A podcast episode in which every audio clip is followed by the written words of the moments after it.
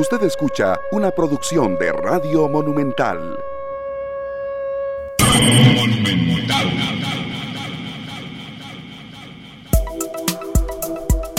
La radio de Costa Rica, son las 6:27. Muchas gracias por estar con nosotros después del fútbol, de la acción del fútbol, de la secuencia de todavía malas y más malas noticias para el fútbol nacional.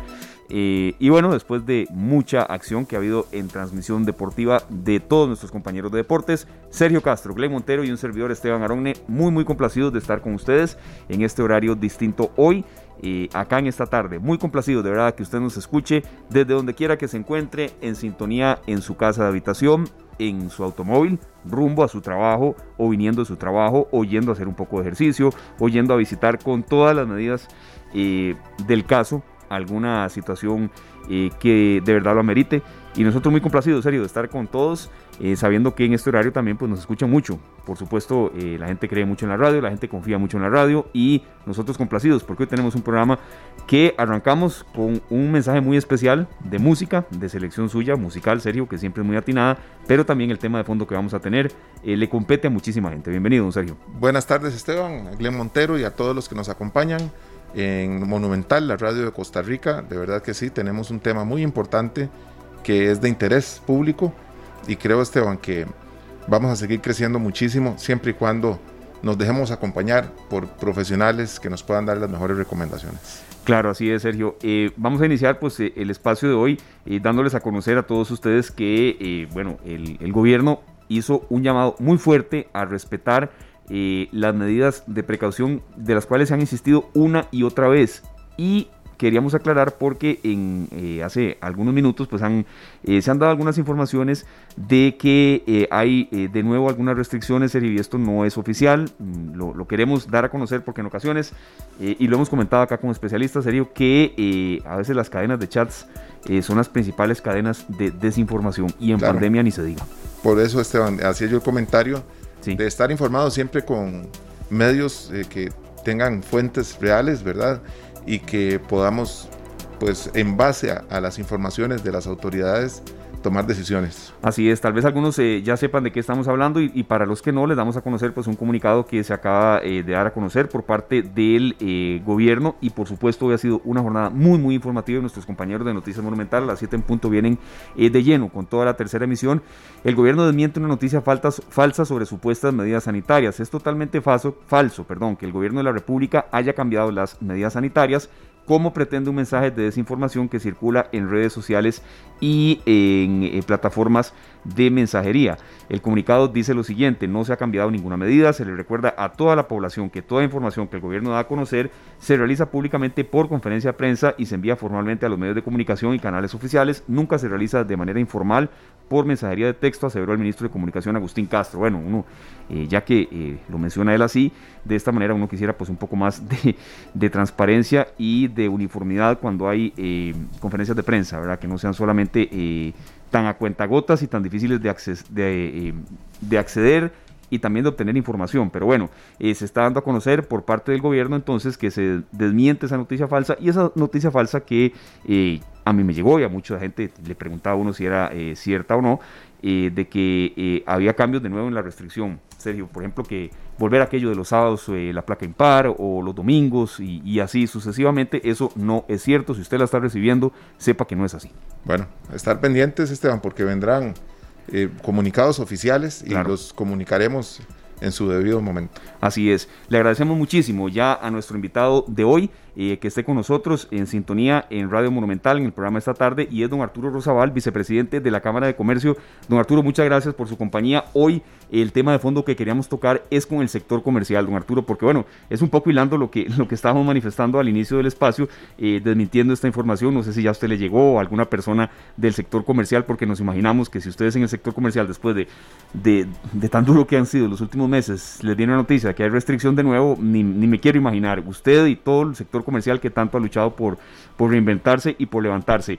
Pero ¿qué llamado hacen ustedes, don Arturo, después de lo que el gobierno dijo ayer? Lo que menos queremos todos es de nuevo cierres, pero también somos muy conscientes de que en algunos comercios, bueno, ha habido algunos incumplimientos, como en otros no los ha habido. Don Arturo, bienvenido y muchas gracias de verdad por acompañarnos. Buenas noches, ¿Cómo les va? Muchísimas gracias por atenderme. Sí, definitivamente ese comunicado a nosotros también nos llegó en horas de la tarde, estuvo en varios grupos de WhatsApp y por supuesto nosotros en la Cámara de Comercio también nos ha llegado. Por dicha no fue cierto, y es... Bien, vamos a retomar la comunicación con don Arturo Rosabal, vicepresidente de la Cámara de Comercio. ¿Nos escucha por ahí, don Arturo? Estamos retomando la conversación con don Arturo Rosabal. Bueno, sí, nos mencionaba él, un poco serio, lo que queríamos hilar con don Arturo es retomar medidas de prevención en comercios y que no paguen justos por pecadores, ¿verdad? Claro. Que eso era lo que comentábamos usted y yo también hoy en el transcurso del día. Sí, tenemos que mantenernos firmes, Esteban, con las medidas que hemos adoptado a nivel personal, porque eso es lo que nos puede generar mucha tranquilidad. Sí. Puede haber estamos expuestos a contraer el virus, ¿verdad? En cualquier momento de vernos, pues, padeciendo con el COVID-19, perdón. El tema es que depende mucho de nosotros, sí, y creo que solo de nosotros. La forma en que nos comportemos cuando salimos de nuestras casas y cuando regresamos a nuestras casas. Claro, y también a la hora de visitar comercios. Y también aquí un poco lo que queríamos con el propósito de esta entrevista es, bueno, que en el sector comercial también se colabore en el sentido de que si alguien conoce de otro que está haciendo algún incumplimiento, no es el objetivo hacer cacería de brujas, ni mucho menos, pero sí que, y estamos ya con don Arturo, gracias Glen, y ese es un poco el propósito de esta entrevista. Don Arturo Rosabal, vicepresidente de la Cámara de Comercio, lo escuchamos de nuevo, don Arturo, y adelante con lo que nos estaba manifestando. Muchas gracias. Sí, muchísimas gracias y perdón que se haya caído la llamada, espero que no vuelva a suceder. Sí, en la Cámara de Comercio, como yo les estaba comentando, nos unimos a este llamado del gobierno para que todos actuemos de manera responsable. Vean, el país está en una situación muy lamentable, muy grave. Económicamente pasamos por un año muy difícil y este es un momento en que no podemos darnos el lujo de volver a caer en medidas de restricciones. El país no lo aguantaría y definitivamente el sector comercial no lo aguantaría. Recordemos que el año pasado la economía del país disminuyó un 4,5%, pero solamente el sector comercial disminuyó un 10%. Hoy en día tenemos muchos negocios a lo largo y ancho de todo el país que les dolería mucho volver a recibir noticias de que se van a tener que implementar nuevas medidas de restricción, porque eso tiene una afectación directa sobre muchísimas familias en todo el territorio nacional. Pero claro, comprendemos que a causa de la pandemia las autoridades de salud en algún momento se podrían ver obligadas a tener que aplicar algunas medidas de restricción para asegurarse de que el sistema de salud no se sature. Y por eso es que nosotros el día de ayer nos unimos al llamado del gobierno y le hicimos un llamado respetuoso a todo el sector comercio y a la población en general para que por favor acatemos los protocolos, para que por favor utilicemos mascarillas, nos lavemos las manos, respetemos el distanciamiento social, las burbujas, porque solo de esa manera vamos a poder lograr salir adelante de esta crisis económica en la que nos encontramos. Y en eso hemos sido muy insistentes desde el primer día de la pandemia. Claro que sí. Nosotros escuchamos también la conferencia de prensa y qué sucedería, don Arturo, si se diera un nuevo cierre, un retroceso en cuanto a las libertades que han tenido los comercios para retomar sus actividades. ¿Cuál sería la posición de ustedes? Porque sé que muchos comerciantes, como sucedió ya en meses anteriores, irían a protestas y se expone uno a este tipo de situaciones. Sin embargo, ha estado demostrado a lo largo de este año y poco más de un mes que tenemos de haber recibido el primer caso de coronavirus en Costa Rica, de que esas medidas nos han traído algunos beneficios a nivel de salud, ¿verdad? Que esto va en contra de la economía, sí. Otros países han apostado por la economía y no por la salud y los resultados son completamente distintos. ¿Cuál cree usted que sería la posición correcta ante una nueva situación de estas, don Arturo? Vamos a ver, por supuesto que nosotros lamentaríamos mucho una decisión que vaya en ese sentido, pero Fíjese que desde el primer día de pandemia aquí en el país nosotros hemos sido siempre muy respetuosos y hemos tratado de instar a la población a encontrar ese sano balance entre la actividad económica y el cuidado de la salud. Y nosotros comprendemos que eventualmente, y especialmente en la peor época de la pandemia del año pasado, eventualmente las autoridades de salud tuvieron que tomar medidas importantes, especialmente en un momento en que la cantidad de unidades de cuidados intensivos era limitada y había que darle chance a las autoridades de salud para que hicieran las inversiones necesarias para poder adaptarnos a esta nueva situación. Pero hoy en día la situación es distinta. Hoy en día tenemos más de 300 camas de unidades de cuidados intensivos, tenemos un sistema de salud mucho más maduro, mucho más adaptado para este tipo de situaciones, y recordemos que estamos en medio de una campaña de vacunación. Y a la medida en que nosotros podamos acelerar esa campaña de vacunación, en esa medida la ocupación de camas en unidades de cuidados intensivos va a ser menor. Entonces ya la única herramienta para poder detener el virus no es la restricción al comercio. Hay otras herramientas que, por cierto, pueden ser todavía más efectivas, como la vacunación. Entonces, nosotros hemos insistido en que en este momento no podemos, el sector comercio y el país en general, le costaría mucho tener que sobrellevar una nueva política de restricciones y medidas restrictivas a la movilidad y al comercio. Hoy en día, en que tenemos un nivel de desempleo cercano al 19%, solo en el sector comercio se han perdido 44,000 empleos.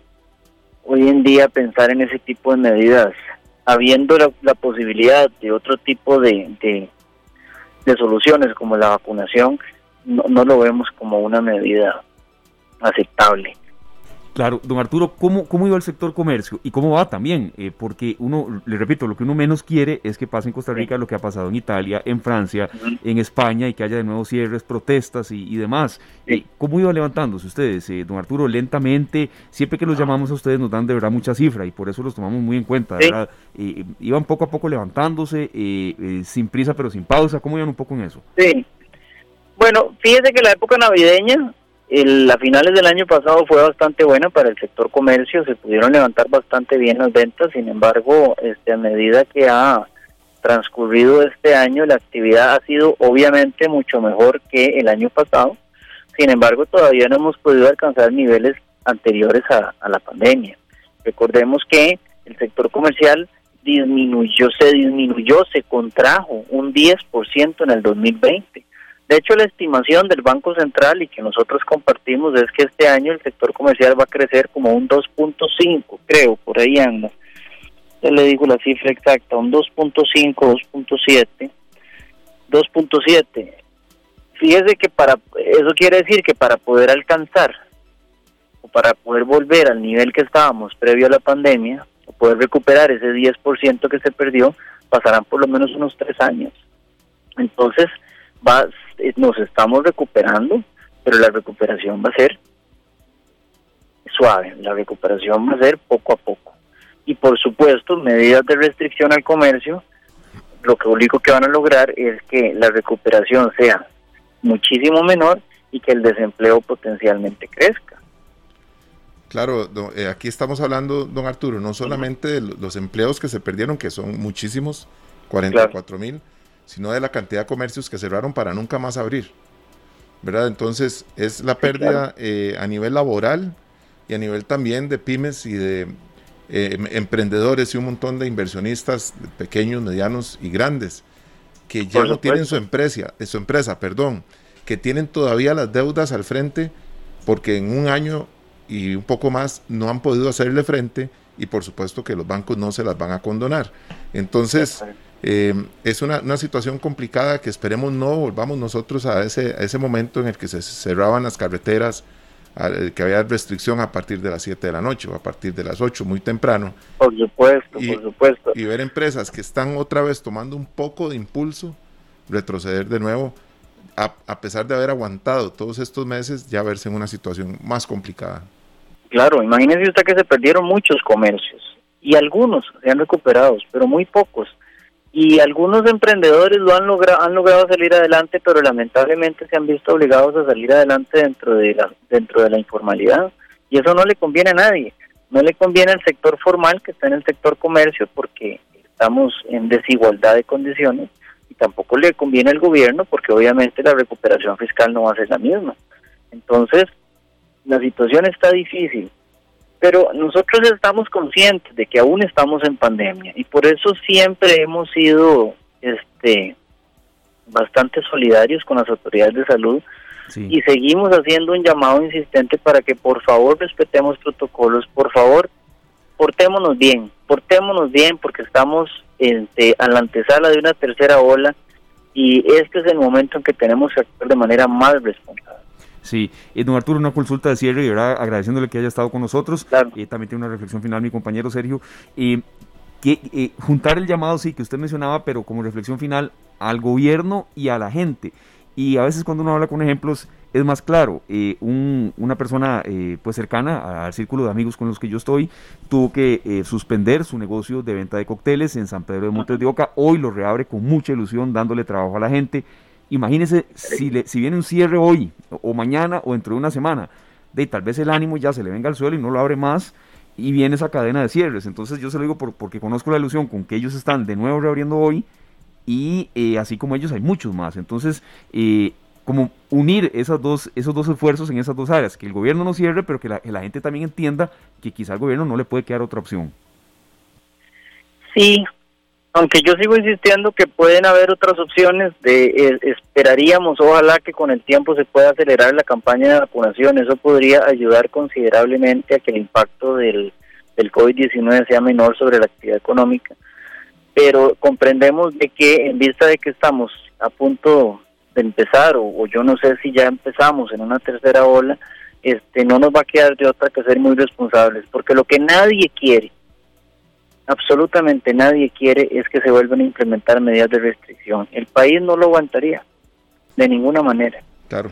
Y ese amigo suyo que acaba de levantarse de un bache tan terrible y que tiene la esperanza de poder salir adelante, estoy seguro que a él sería un balde de agua fría si le caen con esa noticia de que se van a aplicar restricciones nuevamente. Bueno. Y así como está él, hay miles de familias costarricenses. Por supuesto, don Arturo, tengo conocimiento de algunos empresarios que tuvieron que entregar la propiedad donde desarrollaban sus negocios, ¿verdad? Y empezar de nuevo alquilando un nuevo local, porque ya los bancos no tuvieron más espacio para dar alguna tregua, ¿verdad, Esteban? En la que pudieran los empresarios poder salir adelante poco a poco. ¿Cómo hace un empresario que tiene un año de no abrir su negocio para arrancar? Claro. Con el dinero necesario para ponerse al día con el banco y empezar de nuevo, ¿verdad? Y el ánimo, ¿verdad? Fíjate, hay mucha gente que puede tener las condiciones, pero ya no quiere, ¿verdad? Entonces, a pesar de todo, lograron juntar lo que les quedó, irse a alquilar un local y empezar de nuevo.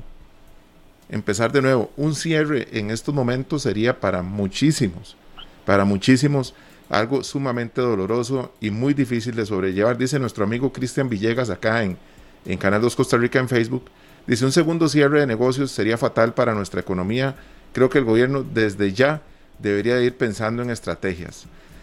Más que nada, don Arturo, me parece que lo que ustedes están haciendo es muy, muy importante, pero los bancos tienen que tomar una posición muy distinta, porque yo creo que el negocio de los bancos no es recoger carros y recoger empresas y recoger locales vacíos y quebrados. Pienso que debiera ya haber como un plan de contingencia, si esto se diera, para que los empresarios que volvieron a tomar impulso se sientan respaldados. No es que esta pandemia sea culpa del gobierno, pero hay gente que lo va a perder completamente todo. De acuerdo, pero hay muchas medidas que se pueden hacer. En primera instancia, y la más importante en el corto plazo es: no nos pongan más restricciones. Pero también hay muchas medidas que se pueden hacer a nivel de medidas que se puede tomar a nivel de gobierno para tratar de facilitarle la existencia a muchos emprendimientos que están tratando de salir adelante hoy en día. En ese aspecto, nosotros en la Cámara de Comercio le hemos presentado al gobierno varias iniciativas, proyectos, medidas que consideramos que podrían facilitar la reactivación económica. Dentro de esas, por supuesto, está el tema de banca, poderle ofrecer a las empresas mejores condiciones de crédito para que puedan salir adelante, y también condiciones a nivel de cargas de la a nivel de cargas sociales, a nivel de impuestos sobre la renta, especialmente para pequeños emprendimientos que son los que más les cuestan. Y en ese aspecto nosotros nos gustaría tener una postura más asertiva de parte del gobierno y más en pro de una reactivación económica, que lamentablemente no lo estamos viendo con esa energía. Sí. Perfecto, Arturo, vea, muchísimas gracias. Volveremos a refrescar este tema con un nuevo contacto con ustedes en la Cámara de Comercio. Usted, don Alonso, a través de doña Elena, siempre pues nos atienden y nos dan muchas cifras, y eso de verdad nos sirve mucho a nosotros, a la gente, y a ustedes mismos, ¿verdad?, que se van retroalimentando de todo lo que el sector comercial les va comunicando. Estaremos en contacto y mucha suerte, don Arturo. Muchísimas gracias y muchas gracias por atenderme. Gracias a usted, don Arturo, muchísimas gracias.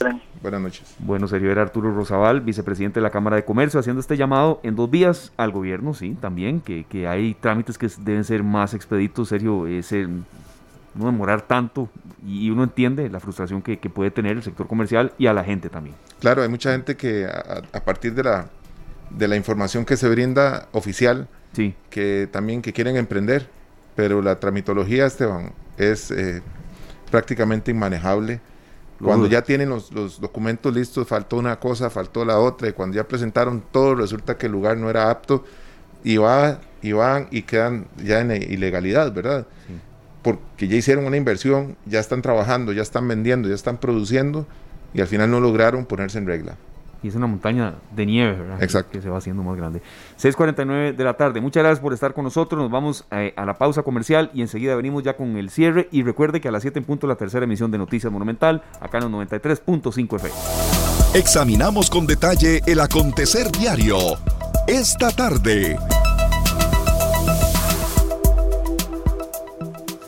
Las 6 de la tarde con 55 minutos, nos vamos. Muchas gracias por haber estado con nosotros. Sergio, saludando muy rápidamente a Norma Lizán Ortiz, Dania Chávez, Lorena Araya, Cristian Villegas por sus aportes muy constantes que nos da, y a toda la gente que ha estado conectada con nosotros. Mañana tenemos horario especial, Sergio, 2 de la tarde en punto.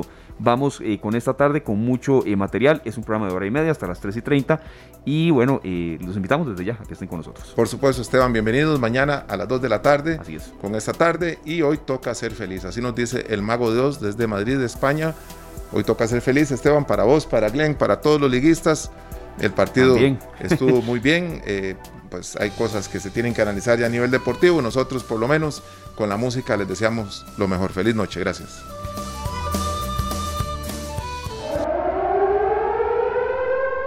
Este programa fue una producción de Radio Monumental.